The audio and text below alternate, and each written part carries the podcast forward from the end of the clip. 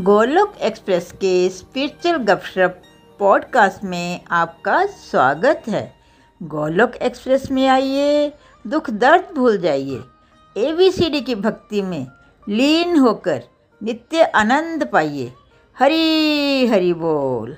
हरी हरि बोल हरि हरि बोल everyone welcome to this Golok express weekend satsang ओम नमो भगवते वासुदेवाय ओम नमो भगवते वासुदेवाय ओम नमो भगवते वासुदेवाय श्रीमद् भगवत गीता की जय हरे कृष्ण हरे कृष्ण कृष्ण कृष्ण हरे हरे हरे राम हरे राम राम राम हरे हरे हरे कृष्ण हरे कृष्ण कृष्ण कृष्ण हरे हरे हरे राम हरे राम राम राम हरे हरे हरे कृष्ण हरे कृष्ण कृष्ण कृष्ण हरे हरे हरे राम हरे राम राम राम हरे हरे ना शस्त्र पे, ना शास्त्र पे, ना धन पे, ना ही किसी युक्ति पे। हे प्रभु, मेरा जीवन तो आश्रित है केवल और केवल आपकी कृपा शक्ति पे। Transform the world by transforming yourself जय श्री कृष्ण, जय श्री हरि। फ्रेंड्स आपका एक बार दोबारा स्वागत है इस गोलुक एक्सप्रेस वीकेंड सत्संग में। और जैसा आप सब जानते हैं, हम ट्वेल्थ चैप्टर का अध्ययन कर रहे हैं। ट्वेल्थ चैप्टर यानी भक्ति योग। और इस चैप्टर में भगवान ने भक्ति योग को बिल्कुल डिटेल में समझाया है कि भक्ति योग क्या है, भक्ति योग में हमें क्या करना चाहिए? और जैसा अभी तक हमने पढ़ा, जब भगवान ने बताया था कि जो हाईएस्ट स्टेज ऑफ़ डिवोशन में जो डिवोटी होता है, उसकी, वो, उसकी जो स्टेट है, उसकी जो मेंटल स्टेट है, वो ऐसी हो जाती है कि वो अपने सारे कार्यों को भगवान को डेडिकेट करता है कि सब भगवान का दिया हुआ है और जो उसके कर्म होते हैं, वो सारे भगवान को डेडिकेट हो जाते हैं। और जो उसका मन है, वो विचलित नहीं होता है। वो अविचलित भाव से भगवान का ध्यान करता है और फिर भगवान ने बताया तो जो अविचलित भाव से निरंतर भगवान का ध्यान करता है, भगवान अपने कर्मों को भगवान को डेडिकेट करता है, भगवान उसको जन्म मृत्यु के साइकिल से बाहर निकाल देते हैं। उसके बाद भगवान ने बताया था कि ये तो स्टेट है जो हाईएस्ट स्टेज ऑफ़ डिवोशन में है बट क्योंकि अभी हम सब लोग में से कोई भी उस लेवल पे नहीं है तो हम लोग क्या कर सकते हैं? क्योंकि कलयुग का समय है, हमारा मन इतना विचलित रहता है, हमें बात बात में इरिटेशन हो जाती है, मन ही नहीं लगता है, मन हमारे कंट्रोल से एकदम बाहर की बात हो जाती है। तो भगवान ने कहा था कि अगर तुम ये नहीं कर पा रहे हो तो तुम जो भक्ति योग के विधि विधान है, विधि विधान मतलब डूज एंड डोंट्स और इसको हमने बहुत डिटेल में समझा था कि भक्ति योग के डूज मतलब सिंपल सी बात है, जो हम बात करते हैं, सत्संग, साधना, सेवा, सदाचार, इसको फॉलो कर लो। सत्संग रेगुलर अटेंड करो उसके बाद जो आपकी साधना होती है, साधना में हम चार चीज़ें रिकमेंड करते हैं। नाम जाप करना, एकादशी के व्रत रखना, भोग लगाना और आरती करना, इसको आप रेगुलर कीजिए। मन में सेवा का भाव लाइए कि भगवान के लिए कुछ ना कुछ सेवा ज़रूर करें और सदाचार को अपने जीवन में उतारिए। और डोंट्स में हमने बताया था कि कोई भी चीज़ जो आपको नेगेटिविटी की तरफ़ लेके जाती है, कोई भी कार्य जो भगवान से दूर लेके जाता है, उसको अगर अवॉइड करेंगे तो भी आपकी स्पिरिचुअल प्रोग्रेस हो जाती है। उसके बाद भगवान ने बताया था कि अगर आप ये भी नहीं कर पा रहे हो, ये भी बहुत मुश्किल लग रहा है तो तुम मेरे लिए कर्म करो। और मेरे लिए कर्म करो मतलब कोई भी व्यक्ति जो भगवान के रास्ते पे आगे चल रहा है, भगवान के लिए कोई जुड़ा हुआ कर्म है, कोई भी हो सकता है कि आपके घर में कीर्तन करवाना है, आपके घर में कोई पेरेंट्स हैं, आप उनको हेल्प कर सकते हो कि भाई उनको अच्छा रामायण देखनी है, महाभारत देखनी है, और उस टाइम पे अगर आप जनरली हम लोग क्या करते हैं कि भाई हमें सब कुछ देखना है तो वो अवॉइड करके उनकी हेल्प कर सकते हैं। घर में कीर्तन करवाना है, उसमें बड़ी सारी चीज़ें होती है। अगर आप डायरेक्टली पार्टिसिपेट नहीं भी करना चाहते तो उनको रोकिए मत, उनको थोड़ा सा एनकरेज कीजिए, जो उनको सपोर्ट चाहिए मॉरल सपोर्ट भी बहुत बड़ी सपोर्ट होती है, वो कर दीजिए। तो वो भी करेंगे तो भी आपका स्पिरिचुअल प्रोग्रेस की तरफ़ आप चल पड़ते हैं। और इसका मैंने बड़े सारे एग्ज़ाम्पल दिए थे, भैया का एग्ज़ाम्पल दिया था, मैंने अपना खुद का एग्ज़ाम्पल दिया था। अब हम उससे आगे चलेंगे और उसका नेक्स्ट वर्स पे हम चलते हैं। वर्स इलेवन भगवान बोलते हैं किंतु यदि तुम मेरे इस भावनामृत में कर्म करने में भी असमर्थ हो और तुम अप, तो तुम अपने कर्म के समस्त फलों का त्याग कर लो कर्म करने का करने का तथा आत्म स्थित होने का प्रयत्न करो। देखिए अब यहाँ से एक तो पहले भगवान की कृपा का हमें पता चल जाता है। भगवान क्या बता रहे हैं यहाँ पे कि हो सकता है कि अभी आप उस लेवल पे भी ना हो कि आप किसी को सपोर्ट कर सको कि जो भगवान के लिए कर्म कर रहा है। ठीक है सत्संग साधना आपको समझ नहीं आती है बात और हो सकता है कि कैसे सपोर्ट करना है किसी को वो चीज़ भी अभी हो नहीं पा रही है आपके आपकी लाइफ में आपकी सिचुएशन वैसी नहीं है आपके सर्कमस्टांसिस वैसे नहीं है। फॉर एग्ज़ाम्पल आप जॉइंट फैमिली में रहते हो जहाँ पे ऐसा माहौल ही नहीं है तो वहाँ पे आप क्या सपोर्ट करेंगे? और कुछ करने जाएँगे तो आपको थोड़ा सा यू you नो know, मतलब वो कन्फ्रंटेशन हो सकती है कि आप भी मत करो। पर आपकी इच्छा तो हो रही है पर ऐसा माहौल ही नहीं मिल रहा है ऐसा सिचुएशन ही नहीं मिल रहा है। एक तो ये पॉइंट होता है। और दूसरा एक और पॉइंट होता है हम लोग, हम लोगों में कि हम क्यों नहीं कर पाते ऐसी चीज़ें स्पेशली सत्संग, साधना, सेवा, सदाचार और किसी को सपोर्ट भी क्यों नहीं कर पाते? क्योंकि एक हम लॉजिक बहुत लगा लेते हैं और सबसे बड़ा लॉजिक जो हमारा मन लगाता है, जिसको माया बोला जाता है कि मन हमें ठग लेता है। मन ठगता कैसे है? मन बोलता है कि भाई जब मैं, बातें तो अच्छी हैं बट जब मेरा ये काम हो जाएगा, उसके बाद करूँगा, उसके बाद इसको प्रायोरिटी बनाऊँगा। और कौन से काम होते हैं हमारे? आपको भी सोचिए। सिंपल सी बात होती है कि कहीं ना कहीं हम अटके होते हैं। कुछ ना कुछ ऐसी चीज़ होती है जिसने हमें यू you नो know, जो हमें पिंच कर रही होती है। हो सकता है किसी की फाइनेंशियल सिचुएशन ठीक ना हो। उसके मन में यही चलता रहता होगा यार एक बार फाइनेंशियल सिचुएशन ठीक हो गई फिर करूँगा। किसी का किसी की बच्चे की शादी नहीं हो रही होगी तो उसको लगेगा बच्चों की शादी हो जाएगी फिर करूँगा। बच्चों की शादी होगी होगी तो उनको लगेगा कि एक बार तो हो सकता है उनकी सास बहू के इश्यू लग रहे हो चल रहे हो।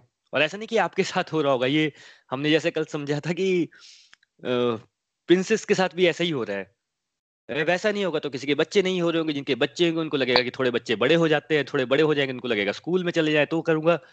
वो जो हमारा मन हमें ठगता रहता है कि कहीं ना कहीं हो जाएगा, फिर करूँगा। और आप किसी से भी बात कीजिए, आप अपनी लाइफ को भी ऑब्ज़र्व कीजिए, ये जो चीज़ है, ये बचपन से हमारे साथ चलती रहती है कि एक बार ये काम हो जाए, फिर देखो मैं क्या करूँगा। और वो टाइम चलता रहता है, जीवन खत्म हो जाता है, वो परफेक्ट समय नहीं आता है। तभी हम आरती में हमेशा बोलते हैं कि परमा, तुम हो पूर्ण परमात्मा, यानी कि भगवान ही परफेक्ट है। उसका मीनिंग ये होता है कि हमें क्या लगता है कि जब हमारी सिचुएशन परफेक्ट होगी, जब हमारा टाइम परफेक्ट होगा, ये चीज़ जब मेरे पास हो जाएगी तो कोई भी दुनियादारी की चीज़, तब मैं स्टार्ट करूँगा। और दुनियादारी की चीज़ का सबसे बड़ी बात ये होती है कि वो परफेक्ट हो ही नहीं सकती। आप, जैसे फॉर एग्ज़ाम्पल आपने एक रसगुल्ला खाया, आपको बहुत अच्छा लगा अच्छा है एक रसगुल्ला खाना, बट आप रसगुल्ले खाते रहेंगे तो आपको वो कड़वा लगना स्टार्ट हो जाएगा, आप नहीं खा सकते हैं। तो कोई भी चीज़ ऐसा जो भी आपके पास है नहीं, और आपको लगता है कि वो हो जाएगा, फिर अच्छा हो जाएगा लेट से बेटे की शादी, आपको लगता है कि मेरे बेटे का रिश्ता हो जाए, ये हो जाए, फिर मैं फ्री हो जाऊँगा, फिर करूँगा। तो हो सकता है जब बेटे के बाद बहू आ जाएगी घर में तो और इशू स्टार्ट हो जाएँगे, दो साल बाद बच्चे के इशू स्टार्ट हो जाएँगे, कुछ कैरियर के इशू स्टार्ट हो जाएँगे। तो ये जो पॉइंट है, ऐसा नहीं कि आपके साथ अटका हुआ है, ये सबके साथ अटकता है कि कहीं ना कहीं हम फंसे होते हैं कि ये चीज़ हो जाए, फिर हम करेंगे। तो भगवान यहाँ पे हम लोगों के लिए बता रहे हैं कि भाई अगर तुम विधि विधानों का भी पालन नहीं कर पा रहे, यानी तुम रेगुलर सत्संग साधना भी नहीं कर पा रहे हो, तुम्हारा मेंटल स्टेट वो है नहीं। साथ में तुम ये भी नहीं कर पा रहे हो कि तुम किसी को सपोर्ट कर दो, फिर क्या कर सकते हो? तो यहाँ भगवान बोलते हैं कि अगर आपका सिचुएशन ऐसा है, आपके सर्कमस्टांसिस ऐसे हैं तो आप एक काम करो, जो तुम कर्म करते हो ठीक है, जो आप कर्म करते हो, उसमें आप फल की इच्छा को त्यागने की कोशिश करो। ऐसा भगवान क्यों बोल रहे हैं? देखिए, कैसे है ना कि हमारे टाइम में, यानी हमारे टाइम में, यानी आज के युग में, जैसे कलयुग कहा गया है, हम लोग सब गोल ओरिएंटेड है कि ये भी करना है, ये भी करना है, ये भी करना है। हम सबने अपने गोल्स बनाए होते हैं। इनफैक्ट मैंने अपने खुद के गोल्स बना के रखे हैं वॉल पे लगा के रखे हैं कि ठीक है, छह महीने में ये करना है, एक साल में ये करना है। हम बहुत गोल ओरिएंटेड है। तो भगवान क्या बोल रहे हैं कि ठीक है, अभी और यहाँ पे ना हम अटक जाते हैं कि यार मेरे ये गोल्स हैं, मुझे इस साल ये करना है। लेट से किसी ने प्लान बनाया है कि मुझे लद्दाख का एक बार बड़ा उसको है कि मेरे को ट्रैवल करना है, लद्दाख जाना है। इस साल उसने प्लान बना लिया है। उसका पूरा माइंड फोकस वहाँ पे है। अब भाई आप उसको बोलना स्टार्ट कर दो कि नहीं भाई सत्संग, साधना, ये, ऐसा, वैसा तो वो नहीं हो पाएगा। राइट तो भगवान क्या बोल रहे हैं कि अगर आप इतने ज़्यादा अटके हो, अभी आपको ये बातें समझ नहीं आ रही है तो कोई बात नहीं। आप एक काम करो, जो भी आप कर्म करते हो, उसमें फल की इच्छा को त्याग दो। अब देखिए, वैसे कॉमन सेंस वाली बात है, अगर आप ध्यान से सोचिए, अगर कोई बच्चा है, उसके एग्ज़ाम है तो हम उसको क्या बोलते हैं कि भाई एग्ज़ाम के रिज़ल्ट के बारे में मत सोचो, अपनी मेहनत करते रहो। यहाँ पे भगवान हमें यही बोल रहे हैं कि जो भी हमारी ड्यूटीज़ हैं, जो भी हमारे कर्म है, उसको अच्छी तरह से करो। ऑब्वियसली अब अच्छी तरह से करेंगे तो रिज़ल्ट तो अच्छा मिलेगा ही मिलेगा, लेकिन उसके बारे, के रिज़ल्ट के बारे में सोचने को, छोड़ने का वो करो, परित्याग कर दो। परित्याग कर दो मतलब देखिए, परित्याग कर दो मतलब इसका मतलब ये होता है कि परसेंटेज में ट्राई करो। आप दिन में दस बार सोचते हो तो एटलीस्ट दो बार ऐसा करो कि नहीं यार, चलो मैं दो बार अपनी मेहनत करता हूँ, उसके फल के बारे में नहीं सोचूँगा। और देखिए, जब भी हम फल के बारे में सोचते हैं तो हम क्या सोचते हैं? दो ही तो बातें सोचते हैं हम लोग। एक होती है कि प्रेजेंट के बारे जब हम सोचते हैं तो हम दो ही चीज़ें करते हैं। या तो हम पास्ट के बारे में सोचते हैं, या हम फ्यूचर के बारे में सोचते हैं, और तो हम कुछ सोचते नहीं। और उसमें भी दो ही बातें होती हैं। पास्ट के बारे में सोचते हैं तो या सोचते हैं कि कितना अच्छा टाइम था, या कितना खराब टाइम था। और यही बात फ्यूचर में भी होती है। फ्यूचर में जाते हैं, हम रिज़ल्ट के बारे में सोचते हैं, अगर हमें लगे कि नहीं यार, कितना मज़ा आएगा जब ये चीज़ अचीव कर लूँगा। या फिर हम सोचते हैं कि यार, ये तो अचीव हुआ नहीं, अब क्या करूँ? तो फिर आपका मन विचलित होना स्टार्ट होता है। तो भगवान यहाँ बता रहे हैं कि प्रेजेंट मोमेंट पे रहो, अपने कर्म करो, अपने एफर्ट्स करो, फल की इच्छा का परित्याग करने की कोशिश करो। तो इससे भी धीरे धीरे तुम्हारी स्पिरिचुअल प्रोग्रेस हो जाएगी और इससे स्पिरिचुअल प्रोग्रेस ऐसे होती है कि देखिए, जब आप यू you नो know, बिल्कुल अपने एफर्ट्स डाल के ऑनेस्टली एक सब काम कर रहे हैं तो भगवान ये देखते हैं कि चलिए व्यक्ति ऑनेस्टली अपने काम कर रहा है अपने एफर्ट्स कर रहा है। जो मैं बोलता हूँ कि ये रिज़ल्ट की ओरिएंटेड नहीं है तो कहीं ना कहीं वो फिर हेल्प करते हैं और वहाँ से हमारी स्पिरिचुअल प्रोग्रेस होना स्टार्ट हो जाती है। और आपको ये लग रहा होगा कि नहीं यार ये बात वैसे बड़ी सिंपल सी है बड़ी अच्छी है ये तो पर अगर आप अपने आगे पीछे देखेंगे ना अपने फ्रेंड सर्कल में ऐसा वैसा तो आप नोटिस करेंगे ये बातें समझाना इतना बहुत मुश्किल काम है। ये समझते भी नहीं है लोग आप किसी को भी देख लीजिए भाई लाइफ में क्या करना है भाई? जितनी ज़्यादा मेहनत करो, उतना ज़्यादा अचीव करना, ये अचीव करना, ये अचीव करना, और इस चक्कर में ऐसी तैसी हो रखी है दुनिया में। अगर आप न्यूज़पेपर उठाएँ रोज का, किसी भी दिन का उठा लीजिए इंडिया का स्पेशली उठा लीजिए, भाई फाइनेंशियल क्राइम्स जो हो रहे हैं फाइनेंशियल क्राइम्स मतलब यहाँ पे ये स्कैम हो गया, वहाँ पे किसी अच्छे गवर्नमेंट ऑफिसर ने और पैसे खा लिए। भाई, वो ऑलरेडी बहुत अच्छी पोजीशन पे है, उसको और पैसा और पैसा, इस लेवल पे पहुँच गया कि लोगों की बुद्धि ये है कि अल्टीमेट चीज़ है, पैसा ही मेरे पास होना चाहिए स्टेटस ही मेरे पास होना चाहिए, इसके लिए चाहे कुछ भी करना पड़े। कुछ भी मतलब कुछ भी। घर का शांति खराब हो जाए, कुछ क्राइम करना पड़ जाए, ये करना पड़ जाए बट किसी भी तरह से ही हमें ये चीज़ अचीव हो जाए। तो ये हमारी मेंटल स्टेट है तो जब भगवान ये बोल रहे हैं कि जो व्यक्ति इस बात को भी समझेगा कि मुझे अपने एफर्ट्स ऑनेस्टली करने हैं रिज़ल्ट भगवान पे छोड़ देना है तो वहाँ से उसकी स्पिरिचुअल प्रोग्रेस होना स्टार्ट हो जाती है। तो अगर हम लोग किसी भी स्टेज पे नहीं है तो अगर हम इतना भी काम कर लें कि हम अपने कर्म करें उनको अपनी ड्यूटीज़ को अपनी फैमिली ड्यूटीज़ को अपने कैरियर की ड्यूटीज़ को अच्छी तरह से करें लेकिन फलों का परित्याग कर दें। और दूसरा भगवान ने इसके साथ बोला है फलों का परित्याग करने के साथ साथ आत्मस्थित होने का प्रयत्न करें। हरी हरी बोल। देखिए, आत्मस्थित होने का मीनिंग क्या होता है कि भगवान ये कहना चाह रहे हैं कि आप आत्मस्थित मतलब अपने सेल्फ फोकस करिए। थोड़ा पहचानिए अपने आप को, आप कर क्या रहे हैं जीवन में? कर क्या रहे हैं? मतलब ऐसा तो नहीं कि हम भी उसी चक्कर में पड़ गए हैं कि भाई किसी भी कीमत पे ये होना ही होना है। कोई ऐसी चीज़ तो नहीं अटका ली हमने अपनी लाइफ में कि उसके बिना हमें लग रहा है कि बस कुछ है ही नहीं जीवन का मीनिंग और ये सब हमने किया होता है। मैंने भी किया आपने भी किया होगा, कहीं ना कहीं अटके ही होंगे।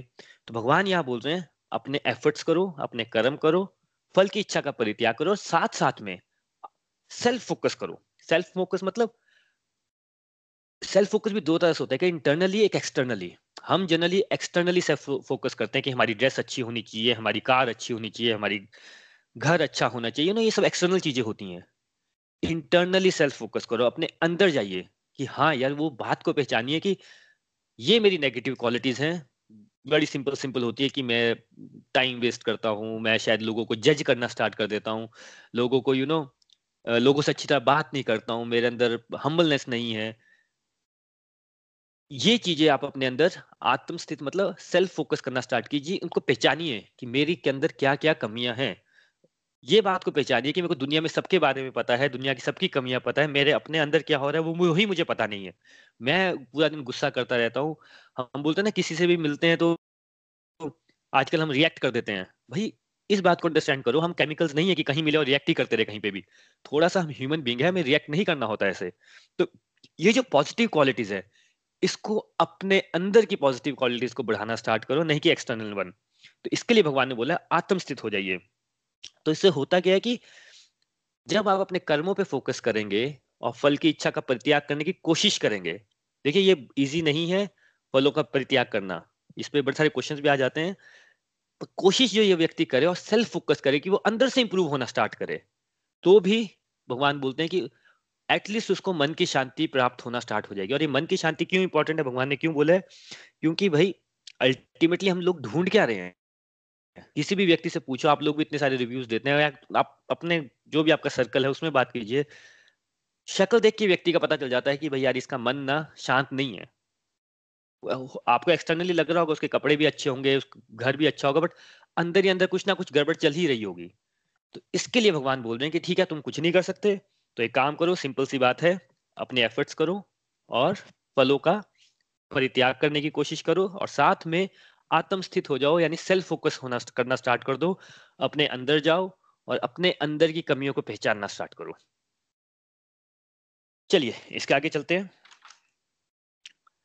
श्लोक 12 भगवान बोलते हैं, अब यदि तुम ये अभ्यास भी नहीं कर सकते तो ज्ञान का अनुशीलन में लग जाओ। लेकिन ज्ञान से श्रेष्ठ ध्यान है और ध्यान से भी श्रेष्ठ कर्म फलों का परित्याग, क्योंकि ऐसे त्याग से मनुष्य को मन की शांति प्राप्त हो सकती है। अब देखिए, भगवान को पता है कि भाई, हम लोग का बड़ा ही बुरा हाल है। हम लोगों के इतने बारह बजे हुए हैं, इतने खस्ता हालत है कि हमें कुछ भी समझ नहीं आएगा। भगवान जो भी बातें बोलेंगे ना, हमें हर चीज़ लगेगी, नहीं यार, ये नहीं हो सकता, नहीं, ये भी नहीं हो सकता, नहीं, भगवान, ये भी नहीं हो सकता। तो अब भगवान अल्टीमेटली इस ट्वेल्थ श्लोक में बोल रहे हैं कि, चलो भाई, अब तुम ये भी नहीं कर सकते। तुम्हें ये बात भी समझ नहीं आ रही है कि तुम्हें अपने एफर्ट्स करने चाहिए रिज़ल्ट के बारे में नहीं सोचना है और तुम अपने अंदर सेल्फ फोकस भी नहीं कर पा रहे हो, अपने अंदर ही नहीं जा पा रहे हो। तुम्हें दिखता ही नहीं है कि तुम्हारे अंदर कोई कमी है। और अगेन मैं फिर बात बोल रहा हूँ कि हमें लगता है कि ये बड़ी सिंपल बात है कि मेरे अंदर कोई कमी नहीं है और दूसरों के अंदर कमी है। ये भाई आप देखिए, पूछिए बाहर से।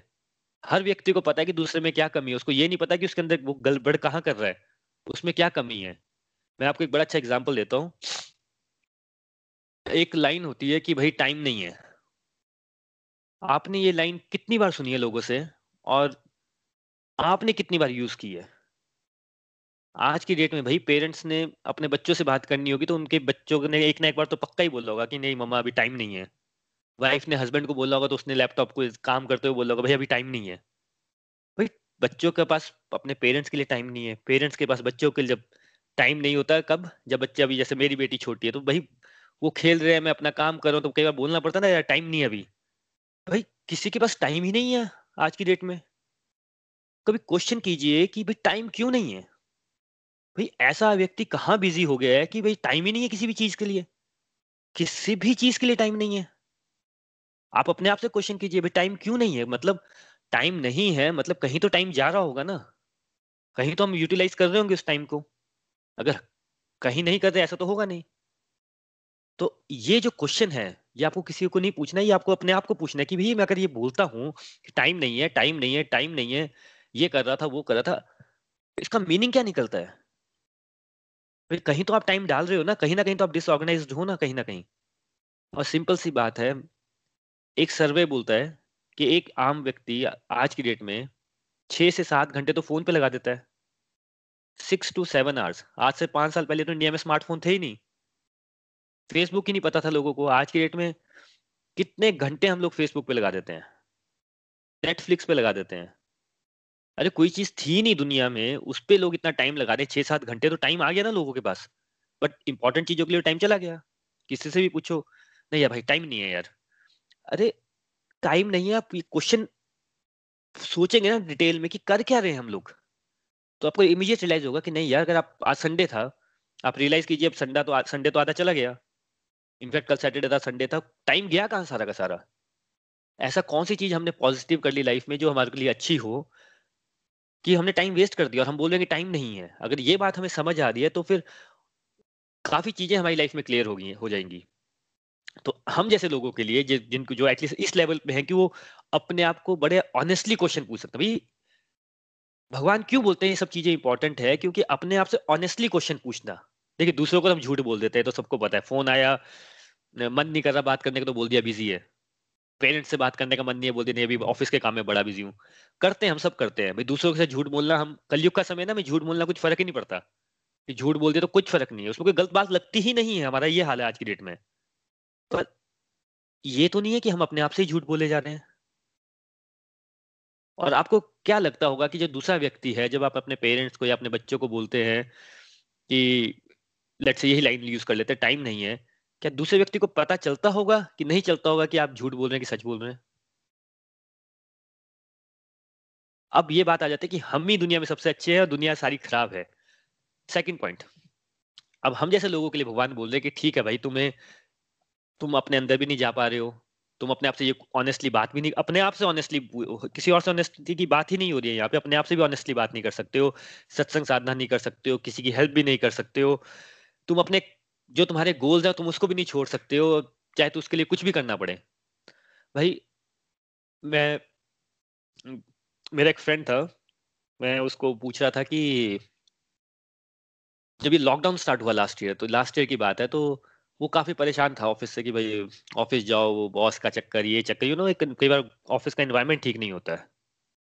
तो उसका एक ही रोना रहता था, यार ऑफ़िस ऑफ़िस ऑफ़िस जब लॉकडाउन हुआ तो मैंने उसको फ़ोन करके पूछा। मैंने कहा, भाई, अब तो तू बड़ा सही हो गया। लॉकडाउन हो गया ऑफ़िस बंद, घर पे रहो, घर से काम करो। तो पहले तो बोला, ठीक है। एक महीने बाद बोलता, नहीं यार ऑफ़िस जाना मिस हो रहा है। मैं तो ऑफ़िस में काम नहीं कर पा रहा हूँ। वो ऑफ़िस को मिस करना स्टार्ट कर दिया। कौन से ऑफ़िस को जिसमें, जिससे वो भाई पिछले कितने सालों से परेशान है?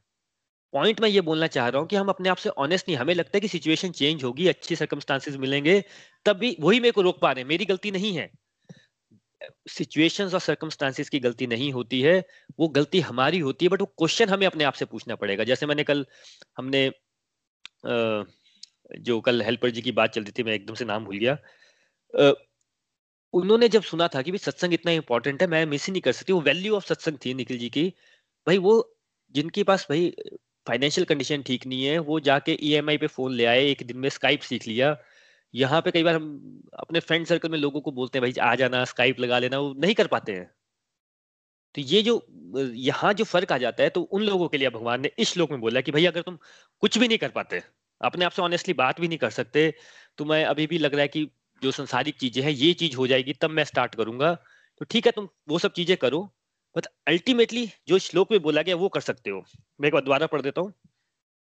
यदि तुम ये अभ्यास भी नहीं कर पाते तो ज्ञान के अनुशीलन में लग जाओ। लेकिन ज्ञान से श्रेष्ठ ध्यान है और ध्यान से भी श्रेष्ठ है कर्म फलों का परित्याग, क्योंकि ऐसे त्याग से मनुष्य को मन की शांति प्राप्त हो सकती है। मीनिंग ये है भगवान का, भाई ज्ञान के अनुशीलन में लग जाओ कि भाई तुम एटलीस्ट जो हमारे शास्त्र हैं, ज्ञान मतलब क्या? जो हमारे शास्त्र हैं, उसका अध्ययन करना स्टार्ट कर दो। वो नहीं कर सकते तो एटलीस्ट कोई पॉजिटिव बुक्स पढ़ना स्टार्ट कर दो। कुछ तो लाइफ में ऐसी चीज़ करो जो कि पॉजिटिव हो आपके लिए। और वो करना बहुत ज़रूरी है जब तक आपको पता ही नहीं चलेगा कि पॉजिटिविटी होती क्या है लाइफ जी कैसे जाती है वहाँ पे तो, तो आप वैसे ही चलते रहोगे। लाइफ तो ऐसे ही खत्म हो जाएगी जैसे आपके आप, आप फिर वही बात अपने आगे पीछे देख लीजिए इफ़ यू आर हैप्पी कि नहीं वैसी लाइफ होनी चाहिए तो फिर वैसे ही चलते जाइए। तो भगवान बोल रहे हैं कि ज्ञान के अनुशीलन में लग जाओ लेकिन ज्ञान की डेफिनेशन पहले समझना बहुत ज़रूरी है। हर कोई भी बात जो इंटरनेट पे लिखी होती है, कोई भी फॉरवर्ड आपको व्हाट्सएप पे आता है, वो ज्ञान नहीं होता है। अब फॉर एग्ज़ाम्पल हम यूट्यूब का एग्ज़ाम्पल लेते हैं। भाई यूट्यूब में ज्ञान ही ज्ञान भरा हुआ है। ठीक है? मतलब जितना ज्ञान आपको चाहिए पूरी लाइफ जीने को ज़्यादा ज्ञान यूट्यूब में पड़ा हुआ है। आपने क्वेश्चन करना है कि भाई, हो सकता है कि आपकी लाइफ में कोई इच्छा हो जो आपको जैसे किसी को खाना बनाने नहीं आता। कि आपको आ, कुछ नहीं आता है। आपको बात जैसे हम बड़ी बार बोलते हैं ना हम लोग को थोड़ा सा बात करने में हिचकिचाहट होती है। तो ज्ञान का अनुशीलन होता है कि कोई ऐसी चीज़ें देखो जिससे आपकी सेल्फ इंप्रूवमेंट हो सके। जो आपको आपके जो जिस लेवल पे आप हो उससे एक लेवल ऊपर लेके जा सके। उसके अनुशीलन में लग जाओ। तो अब आपने क्वेश्चन करना है कि अगर आप यूट्यूब यूज़ करते हो तो भाई आप उसमें कितना ज्ञान का अनुशीलन करते हो? यानी कि आप सिर्फ़ मूवीज़ के गाने देख के या जो उल्टे सीधे वीडियोस आते हैं उसी को देख के उसी पे हंस के अपना जीवन निकालने जा रहे हो? या फिर आपने एक्चुअल में ऐसे ऐसे वीडियोस देखे हैं जिससे आपकी सेल्फ प्रोग्रेस हुई है? किसी को अगर इंग्लिश में बात करना नहीं आती वो इंग्लिश सीख सकता है।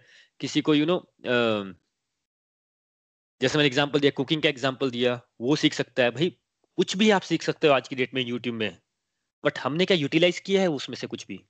तो जब भगवान बोल रहे हैं ज्ञान ना तो इसका मतलब ये नहीं कि कुछ भी देखना स्टार्ट कर दो। इसका मीनिंग है कि जो चीज़ आपको भगवान से जोड़े या वो भी नहीं कर सकते तो एटलीस्ट आपकी अपनी प्रोग्रेस हो। और ये सुनने में आसान लगता है, होता नहीं आसान। आप कभी भी नोटिस कीजिएगा, अपने आप भी नोटिस कीजिएगा। वीडियोस होते हैं कई बड़े अच्छे अच्छे जिसमें कोई अच्छी बात बता रहा होता है, ज्ञान की बात बता रहा होता है, उसके नीचे कभी देखिएगा कितने व्यूज़ होते हैं, कितने लाइक्स होते हैं, हज़ारों में। उल्टे सीधे वीडियो होंगे, किसी ने किसी को क्रिटिसाइज किया होगा, उल्टा सीधा you know third class video होगा स्पेशली कोई नेगेटिव वीडियो होगा अगर तो आप नीचे देखिएगा, लाखों लोग होंगे, उस पर लाखों लोग चैटिंग कर रहे होंगे डिस्कशन कर रहे होंगे। आपने कभी, अब देखिए न्यूज़ चैनल इंडिया में इतने हो गए आपने कभी नोटिस किया कि किसी भी न्यूज़ चैनल में पूरे दिन में एक भी पॉजिटिव न्यूज़ आती हो? चलो भाई, इस न्यूज़ चैनल में एक पॉजिटिव न्यूज़ आती है, इसको देख लेते हैं। हो ही नहीं सकता भाई, क्योंकि जो मेजोरिटी है, उसका जो मन है, जो हमारे मन का डिफ़ॉल्ट नेचर है, वो है नेगेटिव हमें नेगेटिव चीज़ें ही पसंद आती है। मक्खी है भाई मक्खी के सामने आप यू you नो know, आपकी पूरी बॉडी होती है एक जगह कट लग जाए तो मक्खी कहाँ जाके बैठ जाती है? वो कट पे जाके बैठ जाती है राइट क्यों? क्योंकि वो नेगेटिव चीज़ के पास ही जाएगी। वो गंदी चीज़ के पास ही जाएगी वैसे ही हमारा मन है वही चीज़ हमें अट्रैक्ट करती है। तो ये बात को समझना है कि भगवान बोले ज्ञान के अनुशीलन में लग जाओ यानी कि बहुत सीरियस होके कि जो राइट नॉलेज है ज्ञान मतलब राइट नॉलेज जो आपको लगता है राइट नॉलेज उसके अध्ययन में लग जाओ। और भाई इतनी सारी बुक्स होती हैं, हज़ारों बुक्स हैं। पूरा एक साल भाई लोग फ्री थे। जो आपको करना चाहिए था, आप कोई बुक्स पढ़ सकते थे, अच्छे वीडियो सीख सकते थे, कोई स्किल सीख सकते थे। अगर आपने वो नहीं किया है तो आपको अपने आप से क्वेश्चन करना है कि हम, ये जो, ये श्लोक है, जिसे भगवान ने बोला कुछ भी नहीं कर सकते, ज्ञान का अनुशीलन कर लो, अगर ये, इसके नीचे कोई स्टेज नहीं है फिर। अगर आप पॉजिटिव चीज़ें देख भी नहीं सकते, बात भी नहीं कर सकते, उसका ज्ञान भी नहीं ले सकते तो फिर कुछ नहीं हो सकता। तो उसके लिए पहले चाहत होनी चाहिए कि हाँ यार, मेरे को कुछ पॉजिटिव करना है, मुझे एक सेल्फ इंप्रूवमेंट करनी है तो मैं कुछ ऐसा करता हूँ जिससे मेरी एक सेल्फ इंप्रूवमेंट हो। जिस लेवल पे मैं हूँ, उसको मैं सोचता रहता हूँ कि भाई ये ये नहीं है मेरे पास, मेरे को ये नहीं आता, मेरे को वो नहीं आता, मेरे में कॉन्फिडेंस की कमी है, मेरे पास, मेरी अप्रोच नेगेटिव है लोगों को लेके, मेरे को बात करने का ढंग नहीं है, बड़ी सारी चीज़ें होती हैं। तो मैं कुछ ना कुछ पॉजिटिव बुक पढ़ूं, कोई ना कोई पॉजिटिव वीडियो देखूँ सो दैट कि मैं एक नेक्स्ट एक मेरा लेवल अपग्रेड हो सके। तो इसलिए भगवान ने कहा है कि कुछ नहीं कर सकते अभ्यास भी नहीं कर सकते तो ज्ञान के अनुशीलन में लग जाओ। देखिए ये बहुत डेलिकेट सब्जेक्ट हो जाता है क्योंकि क्या होता है ना हम लोग चाहते तो सब लोग हैं। आप भी चाहते हैं मैं भी चाहता हूँ वहाँ पे गड़बड़ है एक। गड़बड़ ये है कि हाँ। हरी हरी बोल। गड़बड़ ये हो जाती है कि देखिए, अब जैसे YouTube है, आप अगर एक अच्छा वीडियो देखने जाएँगे ना कि चलो मैं एक अच्छा वीडियो देख लेता हूँ या देख लेती हूँ, आप एक वीडियो तो देख लेंगे अच्छा उसमें पाँच दस मिनट का तो वीडियो होता है सारा। लेकिन उसके बाद जब यूट्यूब आपको सजेशन देगा ना बाकी सब वीडियो को, जो आप स्क्रोलिंग करते हैं कि अच्छा ये वाला वीडियो देखता हूँ अच्छा इसने क्या कहा?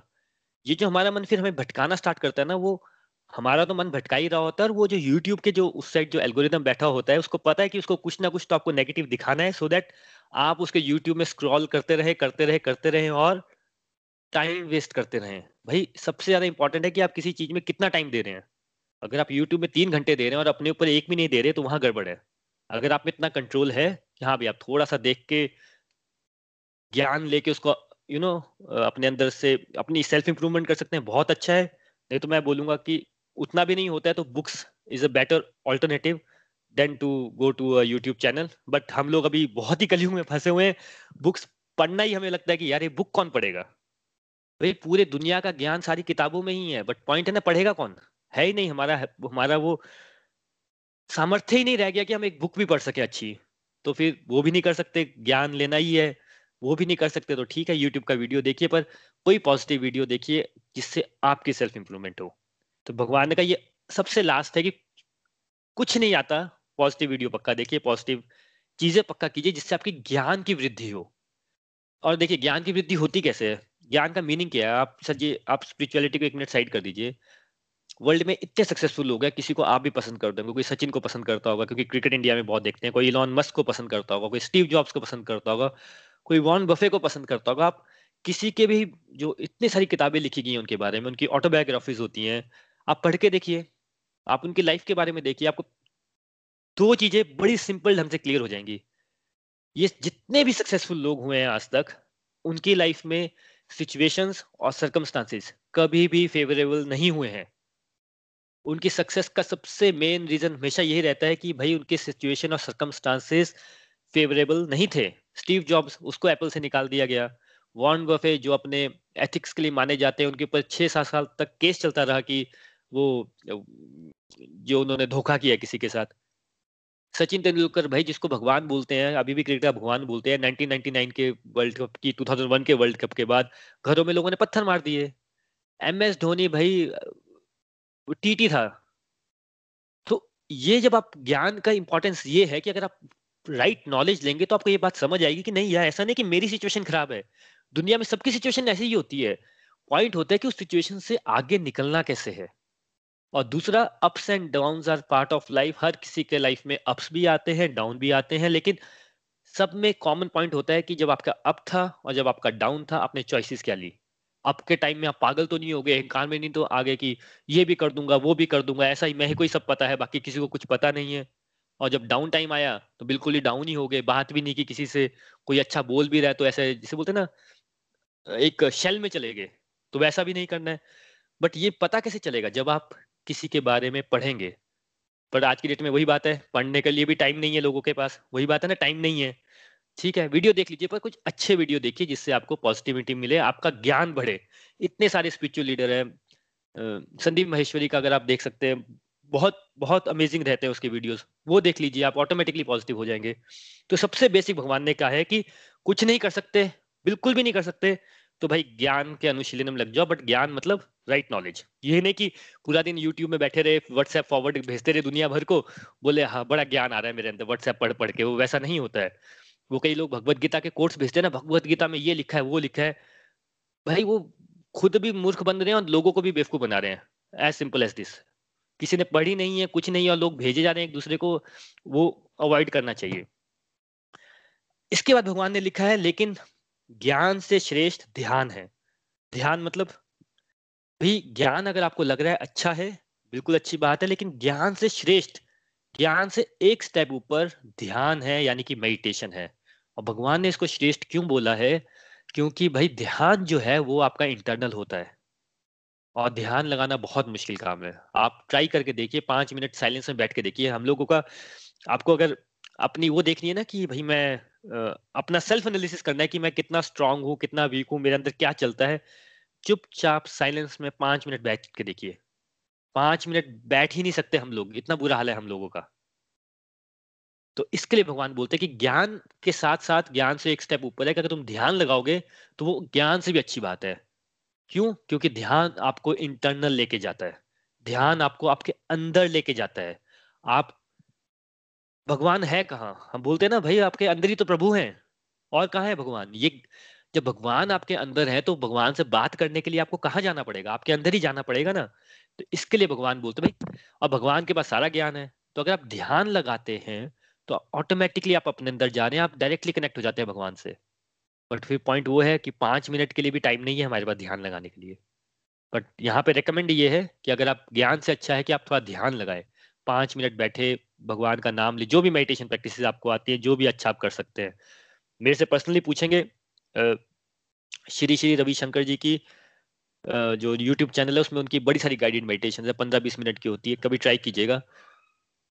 बहुत ही अमेजिंग लेवल की वो मेडिटेशन करवाते हैं वो पंद्रह बीस मिनट में। पंद्रह बीस मिनट बहुत मुश्किल होता है बैठना बट ट्राई कीजिएगा, आपको एक्चुअली मन की शांति प्रदान हो जाएगी जो जो वो मेडिटेशन में लेके जाते हैं, और गाइडेड रहती है वो। तो अभी तक भगवान ने बताया कि देखिए, ज्ञान ज्ञान से बढ़कर ध्यान है और ध्यान से भी बढ़कर है कि जो व्यक्ति ज्ञान के बाद, देखिए, एक है कि ज्ञान आप लिए जा रहे हैं बट ज्ञान का प्रॉब्लम वही है कि लाइफ में उतारना बड़ा मुश्किल हो जाता है। सत्संग सुनना तो बड़ा आसान काम है, उसकी बातें अभ्यास करना मुश्किल है। इसके लिए भगवान ने बोला, ज्ञान लेना अच्छी बात है बट अगर आप लाइफ में उतार ही नहीं पा रहे हो, आपको सब कुछ पता है बट यू नो आपको किसी से ढंग से बात ही नहीं करने आती, आप अपने मेड है वेटर है, उससे अच्छी तरह बात ही नहीं करते तो उस ज्ञान का कोई फ़ायदा नहीं होता है। ज्ञान से ऊपर ध्यान, जब आप अपने अंदर जाते हैं ध्यान से भी श्रेष्ठ लेकिन है, अगर आप अपना कर्म करते हैं, भगवान हमेशा बार बार बोल रहे हैं, सबसे इंपॉर्टेंट पॉइंट है कर्म करना। अपने कर्म कीजिए, अपनी ड्यूटीज़ कीजिए और फल की इच्छा को त्याग दीजिए। और ये तीनों का मिश्रण करके चलेंगे तो भगवान बोलते हैं, आपको कुछ नहीं होगा तो एटलीस्ट मन की शांति प्रदान हो जाएगी। और ये इसलिए बोला है, भगवान ने मन की शांति प्रदान हो जाएगी। भाई, अब वापिस से वही बात है आप सब अपने अंदर देखिए ना, हम सब सत्संग में आए क्यों हैं? मैं क्यों सत्संग से जुड़ा था या मेरी मम्मा क्यों जुड़े थे, मेरे भैया क्यों जुड़े थे? आप लोग क्यों जुड़े हैं? हम ढूंढ क्या रहे हैं? हम भाई मन की शांति ही ढूंढ रहे हैं। हमारा मन शांत नहीं है ना भाई, किसी तरह से मन शांत हो जाए। फिर होता नहीं है तो हम क्या करते हैं? भाई चलो यार फेसबुक पे बैठ लिए नेटफ्लिक्स देख लिया, किसी को फ़ोन कर लिया यू नो शॉपिंग करने चले गए लॉन्ग ड्राइव पे चले गए। कोई ना कोई एक्सटर्नल एक्टिविटी करते हैं कि हमारा मन शांत हो जाए। पर ये हर हर किसी ने नोटिस किया होगा, वही बात होगी रसगुल्ले वाली। एक बार तो अच्छा लगता है करना। आप रोज ही शॉपिंग करने जा रहे हैं तो वो भी आपको मन की शांति नहीं प्रोवाइड करेगा। और वो मन की शांति कहीं, कहाँ मिलती है अल्टीमेटली भाई, मन का, हमने पढ़ा ना, मन का स्वामी भगवान है। तो जब भगवान से जुड़ोगे, कोई ऐसी एक्टिविटी करोगे, तभी मन की शांति मिलती है। तो इस वर्ष में भगवान ने बोला कि भैया है तो भगवान के बच्चे सारे कुछ भी नहीं कर सकते तो थोड़ा ज्ञान ले लो। ज्ञान से ऊपर अगर कर सकते हो तो थोड़ा ध्यान लगाओ, पाँच मिनट, दस मिनट अंदर जाओ अपने, भगवान से बात करो ऑटोमेटिकली आपको मन की शांति मिलना स्टार्ट हो जाएगी। और साथ में अगर कर्मों का परित्याग भी कर दोगे सॉरी कर्मों का अपने कर्म करोगे, लेकिन फलों के परित्याग कर दोगे तो भी आपको मन की शांति प्रदान हो जाएगी। तो फ्रेंड्स ये जो हमने वर्सेस किए, जो मैं अब दो तीन दिन, दो तीन नो सत्संग से कर रहे हैं, ये मैंने बड़े ही डिटेल में लिए हैं, क्योंकि ये अल्टीमेटली भक्ति योग का निचोड़ है। और हम सब लोग, किसी ना किसी, ये जितने भी हमने पाँच छह श्लोक किए ना स्पेशली ये जो लास्ट के नाइन टेन इलेवन ट्वेल्व श्लोक है, जिसमें भगवान ने बताया है कि ये नहीं कर सकते तो बी कर लो बी नहीं कर सकते सी कर लो, भाई सी नहीं कर सकते डी कर लो। पॉइंट ये है कि कुछ तो कर लो। भाई, अगर आप बड़े क्लियर हो कि आपको मन की शांति चाहिए तो भी बता दिया भगवान ने क्या करना है। मन की शांति के बाद होता है सेकंड पार्ट भगवान से जुड़ना तो उसमें से कुछ कर लो। अब बड़े सिंपल ढंग से बता दिया भगवान ने कि क्या क्या करना है। सबसे पहले अविचल भाव, अविचलित भाव से भगवान को याद करना है। नहीं कर सकते तो एक काम करो, भक्ति के डूज एंड डोंट्स कर लो। भक्ति के डूज एंड डोंट्स नहीं कर सकते तो किसी को सपोर्ट कर दो भाई। उसको सपोर्ट भी नहीं कर सकते तो एक काम करो, अपने कर्म करो, फलों की इच्छा को त्याग कर दो। भाई, वो भी नहीं कर सकते तो ज्ञान, भाई, कोई अच्छी पॉजिटिव बुक्स पढ़ लो, अपने बारे में जान लो। थोड़ा मेडिटेशन कर लो, ध्यान लगा लो। कोशिश करो कि जो अभी आप एक्स ड्यूटीज़ कर रहे हो, उसमें थोड़ा सा अपना यू नो जो रिज़ल्ट ओरिएंटेड हम लोग हैं रिज़ल्ट ओरिएंटेड कि ये ऐसा ही होना चाहिए। उसको त्यागने की कोशिश करो, उससे होगा क्या? आपके मन को शांति मिलेगी। एक मैं और एग्जांपल देता हूँ, मन की शांति का, ये और रिज़ल्ट ओरिएंटेड का। देखिए कैसा ना, हम सबकी लाइफ में ना, बड़ा ही एक फिक्स स्ट्रक्चर बन गया है कि मेरी उम्र 15 या 16 है तो मेरे को टेंथ पास हो जाना चाहिए, फिर मेरे को you know plus one plus two में करने, अच्छे मार्क्स लाने हैं। फिर इंजीनियरिंग या मेडिकल में एडमिशन लेनी है, फिर अगर एमबीए कर सकते हैं तो एमबीए करनी है तो जॉब करनी है। फिर जॉब के दो तीन साल बाद में भी पच्चीस से सताईस, अट्ठाईस के बीच शादी कर लेनी है। उसके दो तीन साल के अंदर बच्चा हो जाना चाहिए। फिर उस टाइम तक एक घर ले लेना है, एक अच्छी गाड़ी ले लेनी है। सबके साथ ऐसा ही है। बिल्कुल फिक्स स्ट्रक्चर है। अशांति कहाँ पे है? As per society norms as per जो हमारे ये हमने प्लान बनाया हुआ है, उसमें कुछ डिले हो जाता है। वो एज पर टाइम नहीं हो रहा है। फिर हम अशांत हो जाते हैं, चाहे वो शादी की बात हो, चाहे वो बच्चों की बात हो, चाहे वो घर की बात हो, चाहे वो गाड़ी की बात हो। नहीं नहीं, कुछ तो गड़बड़ हो रहा है। और जो लोग हमें मिलते हैं, हमें लगता है सबके साथ तो ऐसा ही हो रहा है, मेरे साथ क्यों नहीं हो रहा है? और वहाँ से हमारा मन अशांत हो जाता है, और वो मन अशांत होते होते होते होते, जिसे बोलते हैं ना, फिर हम मन अशांत होता है एक्सेसिव थिंकिंग करते हैं ओवर थिंकिंग करते हैं डिप्रेस हो जाते हैं। सब कुछ होते हुए भी लगता है कि कुछ भी अच्छा नहीं है, मन अधूरा हो जाता है हमारे अंदर से। हम ये देख ही नहीं पाते कि भगवान ने हमें भाई ये देख ही नहीं पाते कि हम ऑलरेडी कितने लक्की हैं। मैं हमेशा एग्ज़ाम्पल देता हूँ कि हम में से कोई भी ऐसा नहीं होगा क्योंकि हम लोग ऑब्वियसली स्काइप पे बैठे हैं स्मार्टफ़ोन यूज़ कर रहे हैं पॉडकास्ट सुन रहे हैं। यू नो कि ऐसा नहीं होगा कि हमें रात को खाना नहीं खाना होगा या मिलेगा नहीं। यहाँ पे लोग होते हैं भाई, जब आप मैकडोनल्ड्स में जाते हैं तो वो सोचते हैं कि आप थोड़ा खाना वेस्ट कर दो डस्टबिन में थ्रो कर दो सो दैट वो अपने घर में खाना खा लें। तो जब हम उस लेवल पे बात कर लेते हैं, जैसे हम बोलते हैं टाइम नहीं है टाइम नहीं है, आप ऑफनेज में जाएँगे वहाँ पे उनको कंसेप्ट ही नहीं पता कि पेरेंट्स क्या होते हैं। और जब वो सोचते होंगे, यार, ये अपने पेरेंट्स से ऐसे कैसे बात कर सकता है? क्योंकि बात वैल्यू हमें उस चीज़ की वैल्यू होती है जो हमारे पास नहीं होती है। आप कभी वहीं अटके होंगे जहाँ पे आपको लग रहा होगा जो आप, चीज़ आपके पास नहीं है और आपको उसकी वैल्यू लग रही होगी। जिसके पास होगी, आप उससे पूछे, उसको उसकी वैल्यू नहीं होगी। ये हमें जैसे पैसे की वैल्यू वैल्यू लगती है। गाड़ी पे स्क्रैच आ गया, हमारा दिल बैठ जाता है, गाड़ी पे स्क्रैच आ गया। इंडिया में वो सिचुएशन हुई थी ना कि किसी के पेरेंट्स ने सेवनटीन बर्थडे पे उसको बीएमडब्ल्यू लेके दी, एक करोड़ की गाड़ी। उसने कहा, क्या बीएमडब्ल्यू ले दी? मेरे को तो जैगवार चाहिए थी। उसने बीएमडब्ल्यू उठाई, बिल्कुल ब्रांड न्यू और नदी में जाके डाल दी कि मेरे को चाहिए नहीं। तो ऐसी भी सिचुएशन है भाई। तो पॉइंट ये होता है कहने का, जब भी आप किसी और को देखते हो तो आप ये मत समझिए कि भाई उसका सब परफेक्ट है, मेरा परफेक्ट नहीं है। ये ऐसा तो नहीं है कि ये जो हम बोलते हैं ना, माया है, मन ने ठग ऐसे ही ठगता है। उससे बचने के लिए जो भगवान ने सारी चीज़ें बताई है कि इसमें से कुछ ना कुछ उतारो। और अब आप जब किसी से भी ना, आपको पता कैसे चलेगा आपकी स्पिरिचुअल प्रोग्रेस हो रही है कि जब आप किसी से बात करेंगे ना तो आपको इमीडिएटली स्ट्राइक करेगा अच्छा ये इस लेवल पे है, अभी अच्छा ये सत्संग लगा रहा है अच्छा ये किसी को हेल्प कर रहा है तो ये इसका सिचुएशन ये चल रही है। कोई भी आप सीरियल देखेंगे, अपने आसपास की सिचुएशन देखेंगे, कहीं ना कहीं आपको उसमें यू नो भगवत गीता का ज्ञान आप कनेक्ट कर लेंगे। जैसे हमने ये प्रिंसेस का एग्ज़ाम्पल लिया कि वैसे तो उनका अपना कुछ इशू चल रहा है बट इनफैक्ट मुझे नहीं, बड़े सारे लोगों को लग रहा था कि यार ये इतने वो रिच लोग इतना वो, हमें लगता है कि इनकी लाइफ कितनी एफलेंट है, कितनी परफेक्ट होगी। इससे परफेक्ट तो पूरे वर्ल्ड में किसी की लाइफ नहीं होगी और उनके साथ हो क्या रहा है? जो हर जगह, हर घर में होता है, सास बहू और साजिश, वो उनके घर में भी हो रहा है। तो पॉइंट ये है जो भगवान ने यहाँ पे बोला है, जो कि भाई कुछ नहीं कर सकते जो लास्ट वर्ष में बोला है तो भाई ज्ञान के अनुशीलन में लग जाओ थोड़ा ध्यान करो थोड़ा अपने एफ़ जो भी आपको ड्यूटीज़ मिली है उसको अच्छी तरह करो कोशिश करो कि फ, फलों का थोड़ा सा परित्याग कर सको तो कुछ नहीं होगा तो एटलीस्ट मन की शांति जो हम सब ढूंढ रहे हैं वो हमें मिल जाएगी। श्रीमद भगवद गीता की जय। हरे कृष्ण हरे कृष्ण कृष्ण कृष्ण हरे हरे। हरे राम हरे राम राम राम हरे हरे। फ्रेंड्स ये चैप्टर ट्वेल्व के बड़े इंपॉर्टेंट वर्ड्स थे। हमने बहुत टाइम लिया इस पे। नेक्स्ट वीक हम चैप्टर ट्वेल्व कंक्लूड करने की कोशिश करेंगे। बट ये पाँच छह जो वर्ड्स हैं ये दिमाग में बिठा लीजिए। कहीं ना कहीं आप इनको इनकाउंटर ज़रूर करेंगे और कहीं ना कहीं इन्हीं वर्सेज में से कहीं ना कहीं आपका अपना भी स्पिरिचुअल प्रोग्रेस इस टाइम पे चल रही होगी। Thank you so much Vipul भी आप हैं साथ में? हरी हरी बोल हरी हरी बोल वरुण जी हरी हरी बोल एवरीवन आज का सत्संग बहुत ही अच्छा था और आ, ये बताया गया कि हाँ कि अगर आप कुछ भी नहीं कर सकते, जैसे कि स्टेज कल बात की स्टेजेस की कि हाँ अगर आप फ़र्स्ट स्टेज में नहीं हो सेकंड ट्राई कीजिए सेकंड नहीं हो थर्ड ट्राई कीजिए थर्ड नहीं तो फोर्थ ट्राई कीजिए। तो आज ये बताया गया कि हाँ कि अगर आप कर्म कीजिए और फल की इच्छा इच्छा ना कीजिए। अगर आप फल की फल का परित्याग कर पाए कर्म करते हुए तो वो नेक्स्ट स्टेज आ गई। लेकिन अब वो एक्चुअली हम फल का परित्याग कर क्यों नहीं पाते हैं? अब ये, इसका क्वेश्चन का आंसर यह है कि सपोज़ कि हम लोग हर कोई चाहता है कि हाँ हम लोग हेल्दी रहें, हम लोग वेल्दी रहें हम लोग ओबीज ना हो, हमारी अच्छी हेल्थ हो। लेकिन एक्चुअली हम लोग कर क्यों नहीं पाते हैं ये?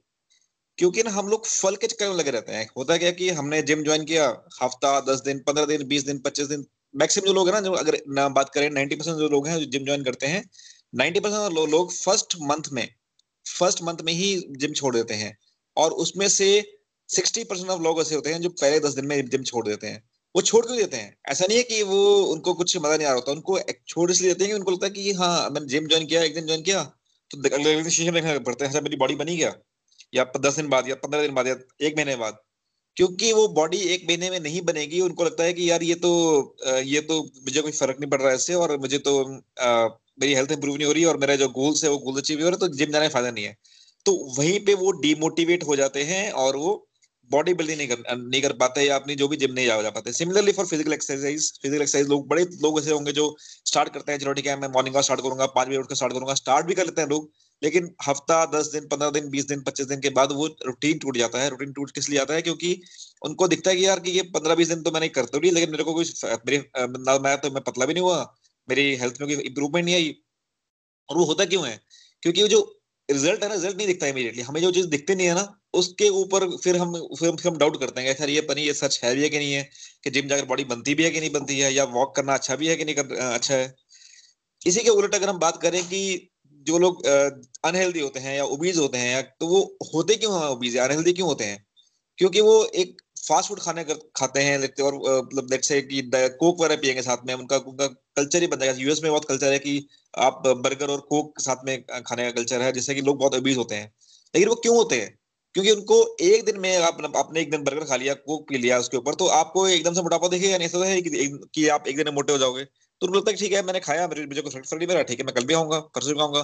बट वो धीरे धीरे धीरे जाकर इतना लंबा हो जाता है कि वो आप ओबीस हो जाते हैं। सिमिलरली अगर आप अपने हेल्थ को ध्यान रखेंगे, एक लंबे समय तक, पाँच छह महीने तक रखेंगे तो आपको कुछ इफ़ेक्ट फ़र्क दिखेगा। लेकिन क्योंकि हमें फ़र्क नहीं दिखता है पंद्रह बीस दिन में, एक महीने में तो फिर हम लोग वहीं पे कुट कर जाते हैं। Same goes with somebody who is doing smoking करता है कोई, या विस्की पीता है तो उसको लगता है कि यार स्मोक किया स्मोक करने से मेरी हेल्थ तो खराब हुई नहीं, या विस्की पीली विस्की पीकर मेरा लीवर तो खराब हुआ नहीं। लोग तो बोलते हैं, लीवर खराब होता है, मेरा तो लीवर खराब हुआ नहीं मैंने टेस्ट कराया मैंने, मेरे को भी एक महीना हुआ विस्की पीते हुए मैं टेस्ट कराया मेरे लीवर में बिल्कुल हेल्दी है तो कोई फ़र्क नहीं पड़ रहा तो मैं तो विस्की पी सकता हूँ। क्योंकि इमीडिएट रिज़ल्ट नहीं दिख रहे हैं, उसको इमीडिएट बैड साइड इफ़ेक्ट नहीं दिख रहे हैं, इसलिए वो इस चीज़ों को कंटिन्यू करता है। सेम इज़ फॉर सत्संग सत्संग में भी यही है कि सेम सत्संग में आपको, आपने सत्संग रन किया, आपको पंद्रह बीस दिन अच्छा लगा, उसके बाद आपको लगा ठीक है यार, कि मेरे को पॉजिटिविटी आ गई, अब मेरे को, कुछ जा फ़र्क तो पड़ नहीं रहा। तो सत्संग में आप छोड़ छोड़ देते हैं लोग कि वो सत्संग को भी अगर आप एक महीना, एक एक महीना या एक साल या दो साल तक करेंगे तो जाकर फ़ायदा होगा। ऐसा नहीं है कि आपने चार सत्संग अटेंड किए, पाँच सत्संग किए, उससे फ़र्क पड़ेगा। तो यही हमारा जो मन है ना मन मन बहुत विचलित करता है हमें कि हम हम कर्म करते हैं, हमें इमीडिएट रिज़ल्ट चाहिए होता है कि हम यार कर्म में कर दिया, हमें इमीडिएट रिज़ल्ट चाहिए। लेकिन ये समझना बहुत ज़रूरी है कि अगर हम रिज़ल्ट के बारे में सोचते रहे ना तो फिर हम कर्म के फोकस नहीं कर पाएँगे। तो हम लोग बेसिकली हो गया जाता है हमारे साथ कि कर्म से ज़्यादा हम फोकस करते हैं रिज़ल्ट के ऊपर। होना उल्टा चाहिए कि हमें फोकस करना चाहिए, सिर्फ़ कर्म के ऊपर रिज़ल्ट जो भी होगा, जैसे भी होगा, आता रहेगा। और गीता में ये भी लिखा है कि हर कर्म का एक एवरी कर्म है will have equal and opposite reaction तो कर्म का रिज़ल्ट तो मिलेगा मिलेगा। वो कब मिलेगा, कैसे मिलेगा, वो भगवान तय करते हैं, हम तय नहीं करते हैं। तो ये चीज़ समझना बहुत ज़रूरी है कि हमें कर्म पे फोकस करना है रिज़ल्ट पे फोकस नहीं करना। रिज़ल्ट पे फोकस करेंगे तो कर्म हम कभी भी अच्छा कर्म नहीं कर पाएँगे। और दूसरी बात हुई सेल्फ अगर हम ये नहीं कर सकते तो सेल्फ फोकस कर लेते हैं। तो सेल्फ फोकस जैसे कि वरुण जी ने बोला कि एक्सटर्नल सेल्फ फोकस है इंटरनल सेल्फ फोकस है। अब इंटरनल सेल्फ फोकस हो है क्या? जैसे कि अगर सदगुरु के आप कभी वीडियो देखेंगे तो सदगुरु बात करते हैं इनर इंजीनियरिंग की। इनर इंजीनियरिंग है क्या? कि अपने आप को अंदर से बिल्डअप करना, अपने आप को देखना कि मेरे अंदर क्या क्या कमी है। देखो, दुनिया के अंदर कमी देखना तो बहुत आसान है कि यार ये, उसने ये किया, उसने ऐसा, वो ऐसा, ये, वो ऐसा। लेकिन स्पिरिचुअल प्रोग्रेस निशानी ये है कि जब हमें अपने अंदर पता चलता है कि मेरे अंदर क्या कमी है? अपने अंदर की कमी दिखती हैं? ठीक है गोसेप का गोसेप करना बहुत आसान है कि उसने ये कर दिया उसने वो कर दिया उसने वो कर दिया लेकिन मेरे अंदर क्या कमी है? मुझे क्या करना है? मुझे अपनी लाइफ में उसको उस इंप्रूवमेंट के लिए क्या करना है? उसके ऊपर मेरे क्या गोल्स हैं? वो हुआ सेल्फ इंप्रूवमेंट अब सेल्फ इंप्रूवमेंट करने के लिए क्या कर सकते हैं? There could be so many thing जो हम सेल्फ इंप्रूवमेंट के लिए कर सकते हैं। जैसे कि न्यूज़ है। न्यूज़ हम लोग हम लोग हमें लगता है कि न्यूज़ देखेंगे तो न्यूज़ देखकर हमें आ, सब कुछ पता चलता रहेगा कि हाँ लेटेस्ट क्या क्या हो रहा है लेटेस्ट क्या नहीं हो रहा। तो लेकिन होता क्या कि न्यूज़ के साथ साथ में हमें नेगेटिव न्यूज़ हमें माइंड में आती है। नेगेटिव न्यूज़ के साथ क्या होता है कि हमारे जो थॉट्स हैं वो नेगेटिव हो जाते हैं। थॉट्स नेगेटिव होते हैं तो हमारा जो भी आ, हमारा जो मूड है मूड स्विंग होते हैं मूड हमारा पॉजिटिव या नेगेटिव नेगेटिव मूड जाता है। और हमें समझ आता है ये मेरा मूड नेगेटिव क्यों है आज? मैं क्यों हूँ। आज मैं ओवर थिंकिंग कर रहा हूँ? कि हम लोग हरी बोल। हेलो हाँ जी। ਉਹ ਮੈਂ ਜਿਹੜਾ ਬਟਨ ਦਬਾਇਆ ਉਹ ਤੂੰ ਬਾਹਰ ਹੀ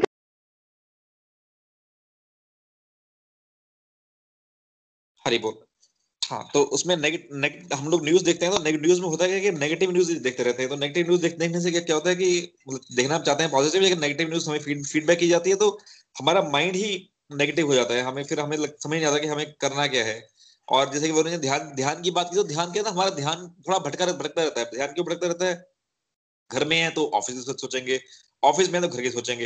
होता है क्या कि जब लॉकडाउन से पहले जैसे कि हाँ यार रोज ऑफ़िस जाना पड़ता है रोज ऑफ़िस जाना पड़ता है अब लॉकडाउन हो गया तो घर बैठ गए तो ओहो यार ये तो ये तो घर ही बैठ गए। घर में घर में मतलब एक दूसरे को देख, देखना पसंद नहीं आ रहा पसंद नहीं आ रहा किसी को भी अपने फैमिली के मेंबर्स को। या सारा टाइम घर ही घर सारा टाइम घर में देखते हैं में घर में देखते हैं। लेकिन जब वो बाहर होते हैं तो उनकी चिंता लगी रहती है अच्छा ये बाहर है कब कितने बजे आएँगे कितने बजे आएँगे कितने बजे आएँगे कितने बजे आएँगे। लेकिन आप साथ में बैठे हैं तो आप उनको लगता है कि, कि घर घर ही बैठ गए। तो ये हमारा मन है ये मन हमारा अगर वो बाहर जाएँगे ना तो हमारा फिर फिर से वही जाएगा कि यार ये घर इससे अच्छा तो घर में थे लेकिन जब घर में होंगे तो लगेगा नहीं नहीं इससे अच्छा तो बाहर थे। तो ये हमारा मन है मन का हमारा नेचर ही ऐसा है। तो मन हमेशा ही हमें ठगेगा और मन हमें ये सब चीज़ों पे लेके जाएगा। और ये लेकिन सबसे चीज़ ये है कि हमें ये समझना है कि ये मन का नेचर है और मन जो है मन थकता ही रहेगा। और ऐसा नहीं है कि हम लोग कि, कि किसी लोग ठगता सभी को ठगता है मन। और मन हमेशा ही इन सब चीज़ों के ऊपर चलता रहता है। अभी जैसे कि बात की कि सेल्फ फोकस क्या करा जी एक, आप चाहो तो कोई अच्छा वीडियो देख लो, चाहो तो कोई एक मोटिवेशन बुक पढ़ लो। अगर आप मोटिवेशन बुक पढ़ रहे हैं, कोई अच्छा वीडियो देख रहे हैं तो वो भी निशानी है स्पिरिचुअल प्रोग्रेस की, वो भी आपको स्पिरिचुअल बात पे ही ले जाएगी अल्टीमेटली अभी मैं ना एक वीडियो देख रहा था टेडेक्स टॉक देख रहा था, उसमें उसका टाइटल था कि how not to take things personally तो उसमें ना एक जो जिसने वो टेडेक्स टॉक दिया है वो उसने बहुत अच्छी चीज़ लाइन लाइन बताई कि उसने बोला कि यार कि जब भी ना होता था कि मैं आ, मेरे चार फ्रेंड खड़े हैं मैं उनके सामने जाता था तो मुझे ना वो अगर वो बात कर रहे हैं तो मुझे हमेशा लगता था यार ये पक्का ना मेरे बारे में बात कर रहे हैं मेरी बुराई कर रहे हैं मेरे बारे में कुछ ना कुछ बोल रहे हैं। और अगर जैसे कि आ, कोई आपसे बात कर रहा है आप किसी से बात कर रहे हो वो आप वो आपके सामने मोबाइल चेक करने लग पड़े या आपकी बात पे ध्यान ना दे दो मिनट के लिए। तो आपको क्या लगेगा पर्सनली यार ये मेरे, इसका ना मेरे में इंटरेस्ट नहीं है। मेरे में इंटरेस्ट लूज हो गया इसका, या मेरा फ्रेंड नहीं है, या कुछ और इसको अच्छा लगता है। तो मेरे को बड़ी अच्छी बात लगी। मैंने कहा, यार ये भाई, ये प्रॉब्लम तो हमारे अंदर भी होती है कि हाँ मैं भी कहीं चार लोगों के साथ जाऊँ और कोई लोग चार, दो लोग इकट्ठे होकर मेरे को, मेरे पे हंसे हैं। तो वही लगेगा कि यार ये शायद मेरे पे हंस रहे हैं, ये शायद मेरी बातें कर रहे हैं। तो उसने, इंसान ने पूरा बताया था कि यार ये एक्चुअली वो वो लोग नहीं होते हैं जो हम पे हंस, जो हमें लगता है कि हम पे हंस रहे हैं। वो एक्चुअली हमारा माइंड ही होता है। वो हमारा माइंड ना इस तरह से सोचता है। कि वो लोग ना पक्का मेरे पे हंस रहे होंगे क्योंकि माइंड का जो नेचर है ना, वो गिरने का नेचर है। वो उल्टा हमेशा नेगेटिव ही सोचेगा। हो सकता है कि वो आपके बारे में कुछ पॉजिटिव बोल रहे हो पॉजिटिव बोल के कुछ हंस रहे हो, लेकिन हमारा माइंड क्या बोलेगा? नहीं, वो मेरे मेरे ऊपर हंस रहे हैं। हो सकता है कि मैंने अपने कपड़े ठीक ना पहने हो हो सकता है कि मेरे, मैंने कुछ पास में ऐसे किया था, मेरी किसी बात पे हंस रहे हैं। तो आपको वो लगता रहेगा। तो उस वीडियो में उसने क्या बताया था कि मैंने क्या किया कि मुझे मुझे ये आइडेंटिफाई होगा कि मेरे अंदर ये प्रॉब्लम है कि लोग मेरे को ऐसे कि मैं हर बात को पर्सनली ले लेता हूँ। तो उसने एक कोच बन गया वो एक फुटबॉल कोच बन गया फुटबॉल कोच में क्या होता है कि football not football coach but football का रेफरी फुटबॉल रेफरी जो होता है ना फुटबॉल रेफरी को ना बहुत गालियाँ पड़ती हैं क्योंकि हर एक चाहता है कि मेरी टीम जिने मेरी टीम जीते मेरी टीम जीते तो वो जो भी डिसीज़न लेता है तो ऑपोजिट टीम उसको हमेशा ही हैकल करती है हमेशा ही उसको गालियाँ निकालती है चाहे वो उसका डिसीज़न सही भी हो तो उसने फिर बताया कि हाँ जब से मैं ये फुटबॉल टीम का कोच बना हूँ सॉरी फुटबॉल टीम का रेफरी बना हूँ, तब से मेरे तब से मुझे समझ आया कि हाँ यार, ये लाइफ में लोग लोग बोलते रहेंगे आपको, ठीक है, लेकिन इंपॉर्टेंट क्या कि मुझे ये समझना है कि मैं मैं ठीक हूँ और लोग लोग जो मर्ज़ी बोलते रहे। वो मेरे को उस बात को पर्सनली लेना तो उसने इस चीज़ से सीखा कि हाँ चीज़ों को पर्सनली नहीं, नहीं लेना है। तो हम भी हम भी कभी सोचते हैं ना कि हाँ हर बात को पर्सनली ले, लेते रहते हैं कुछ लोगों को तो हमारे अंदर भी बहुत सारी प्रॉब्लम होती है। जैसे कि लेट से कि ओवर थिंकिंग है कई बार हमें स्ट्रेस हो जाता है कभी हमें शांति नहीं मिल रही होती। तो क्या करना है कि बस सिंपल से आप अपने वीडियो देखिए गोलोक एक्सप्रेस के वीडियो देख लीजिए या फिर आप नॉर्मल यूट्यूब में वीडियो देख लीजिए कि अच्छा how to overcome stress how to overcome over thinking इस तरह की वीडियो देखेंगे तो वो भी आपकी स्पिरिचुअल प्रोग्रेस की निशानी है वहाँ से भी आप स्पिरिचुअल प्रोग्रेस कर सकते हैं और वो भी हमारी जो है जैसे कि इस चैप्टर में रिकमेंड किया गया है कि वो भी आपकी